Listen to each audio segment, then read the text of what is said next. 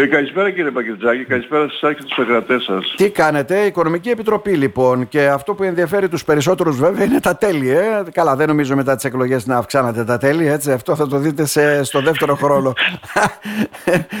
Γιατί θα λένε άλλα λέγαμε και άλλα κάνουμε. Ε. Ναι. Θα, θα πω το εξής ότι Παρακαλώ.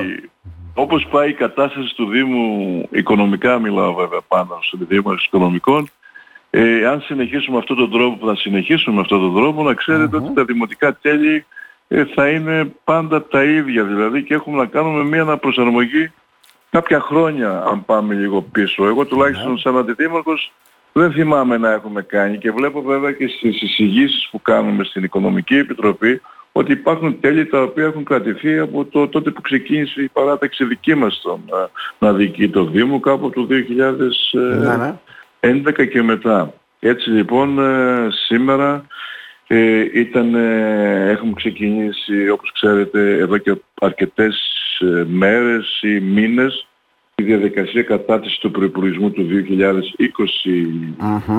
2024 και ως εκ τούτου λοιπόν απαραίτητη προϋπόθεση είναι να καθορίσουμε ποια θα είναι η πολιτική μας για τα δημοτικά ναι, γιατί, για το 2024. Γιατί καταμετρώνται ως έσοδα του Δήμου βέβαια, ναι, για αυτόν τον λόγο. Ναι. Ακριβώς. Μάλιστα. Τα δημοτικά τέλη είναι μια μεγάλη έτσι, είναι γύρω στα 10 περίπου έτσι, 10 κατηγορίες, αν τα ομαδοποιήσουμε και είναι μια μεγάλη πηγή εσόδων για τον mm-hmm. Δήμο.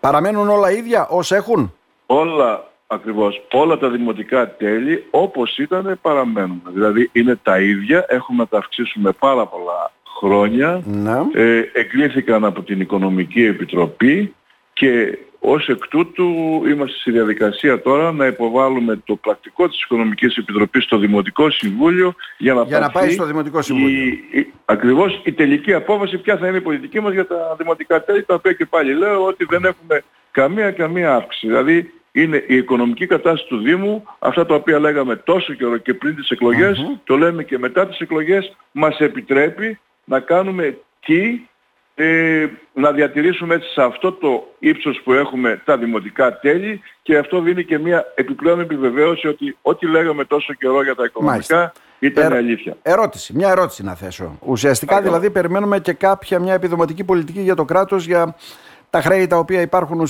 πώς το λένε, για ε, το, τα καύσιμα, για το ρεύμα, για το ένα, για το άλλο. Αν δεν δοθεί αυτό, τι θα γίνει; Εμείς ρόλο... να σας πω κάτι. Ναι, και να δοθεί, αν δεν δοθεί αυτό, εμείς δεν θα κάνουμε κάποια άλλη αλλαγή. Αυτή, αυτή είναι η πολιτική, αυτή εισηγούμαστε στο Δημοτικό Συμβούλιο, αυτό θα εγκριθεί βέβαια πιστεύω, κανείς δεν θα έχει αντίρρηση να διατηρήσουμε στα ίδια επίπεδα τα τέλη και από εκεί και πέρα θα τα βγάλουμε όπως και στην υγειονομική κρίση και στην ενεργειακή όλα θα τα βγάλουμε με τα δικά μας τα έσοδα. Δεν θα ζητησουμε δηλαδή κάποια αύξηση επιπλέον και δεν μπορούμε κιόλας όταν αποφασιστεί, όταν αποφασιστεί δηλαδή αυτό το πράγμα να πούμε τι, να έρθουμε στο Δημοτικό Συμβούλιο και να πούμε ξέρετε τι, κάναμε λάθος κλπ.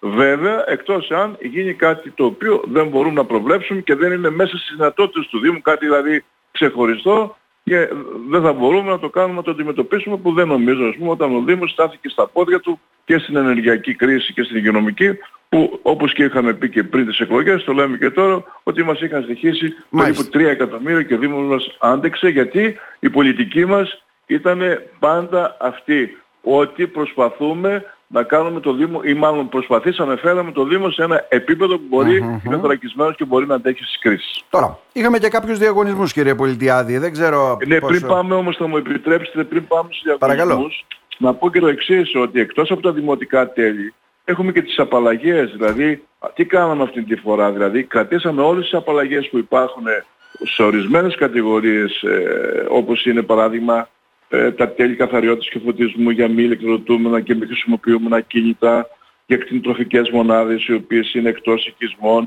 Αυτές είναι απαλλαγές που λέω όλες για ναι. επαφές κοινωνικές ομάδες και βέβαια κρατάμε και ε, αυξήσαμε τα εισοδηματικά όρια, δηλαδή ήταν κάπου στο 20.000 για να μην σας ταλαιπωρώ με πολλά ναι, ναι, ναι. και πολλές και δεν χρειάζονται. Αυξήσαμε το όριο από 20 σε 30.000 ώστε να μπορούν και να ε, καρποθούν αυτές τις απαλλαγές ή τις εκπτώσεις πολύτεκνες οικογένειες, τρίτεκνες οικογένειες, ε, μονογονικές Άρα. οικογένειες ε, και άτομα τα οποία έχουν ειδικές ανάγκες. Δηλαδή κάναμε μια περαιτέρω αύξηση στα όρια, το λέω πάλι, για να μπορούν να μπουν όσο το δυνατόν περισσότερα άτομα.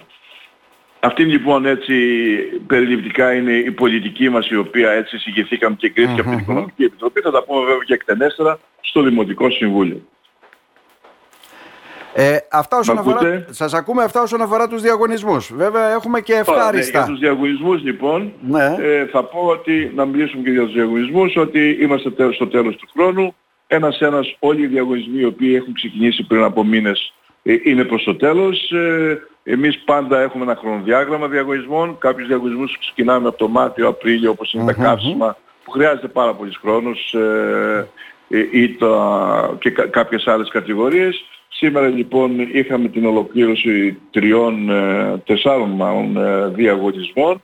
Οι επιτροπές δηλαδή που ήταν αρμόδιες για τις επιτροπές κάνουν τις εισηγήσεις τους και έτσι λοιπόν έχουμε αναδόχους ε, για τους εξής ε, διαγωνισμούς. Η μία, ένας διαγωνισμός είναι παροχή υπηρεσίας πλήρη μεσημεριανού γεύματος για τη σύντηση απόρων από το κέντρο σύντησης του Δήμου Κομωτινής ναι, για το 2024. Είναι 250 άτομα τα οποία απολαμβάνουν ένα μεσημεριανό γεύμα όλες τις εργάσιμες ημέρες. 240.000 με ΦΠΑ είναι ο προϋπολογισμός. Κάλυψη εκτάκτων αναγκών απόρων σε καύσιμα, ξυλία εννοούμε, τα καυσόξυλα δηλαδή, για δύο χρόνια, 24-25, 400.000 ο προϋπολογισμός για 300 άτομα περίπου που είναι αποδέκτες ας πούμε έτσι των προϊόντων και της πολιτικής ας πούμε να βοηθήσουμε αυτές τις ομάδες όλες που δύσκολα τα βγάζουν. Είχαμε προμήθεια, έναν διαγωνισμό για προμήθεια ειδών άρτου, αρτοσκευασμάτων και ψαριών ε, και θαλασσινών. Είναι για τις ανάγκες των παιδικών σταθμών, των ρεφονιπελιακών σταθμών του Κέντρου Μέριμνας και Ελληνικής. Έχουμε δύο αναδόχους αναλόγως με την κατηγορία. Ένας είναι για αρτοσκευάσματα και άρτου και ο άλλος είναι για ψάρια και θαλασσινά.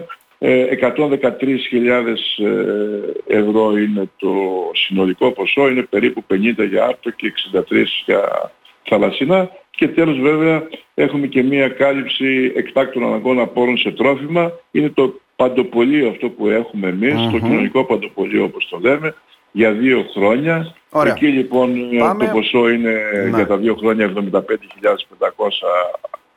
ευρώ. Αυτό είναι επικουρικά έρχεται να συμπληρώσει το ΕΒΑ ένα πολύ μεγάλο δηλαδή έργο το οποίο υλοποιούμε, το ξέρουν όλοι το ΤΕΒΑ και κατά καιρούς βέβαια το βλέπετε και τις προσκλήσεις για, για τρόφιμα και διάφορα είδη. Εκεί λοιπόν ε, έρχεται συμπληρωματικά εξιδίων του Δήμου είναι αυτό, ναι, ναι, ναι. διαθεσίμων, να βοηθήσουμε και εμείς σαν Δήμος όσο μπορούμε περισσότερες οικογένειες. Έχουμε τρεις αναδόχους εδώ, αναλόγως βέβαια με το είδος το οποίο ζητάμε να καταθέσει που καταθέσαν τις προσφορες Είμαστε λοιπόν στο τέλος της χρονιάς ε, και προσπαθούμε να ολοκληρωθούν όλοι αυτοί οι διαγωνισμοί, ώστε από 1η Πρώτου του 2024 να είμαστε έτοιμοι πάμε... και ο Δήμος να λειτουργεί ναι. απρόσκοπτα χωρίς Και πάμε το τελευταίο το κερασάκι στην τούρτα. Χριστουγεννιάτικες εκδηλώσεις, θεματικό πάρκο μαθαίνω, έτσι δεν είναι; Ε, στολισμός. Ναι.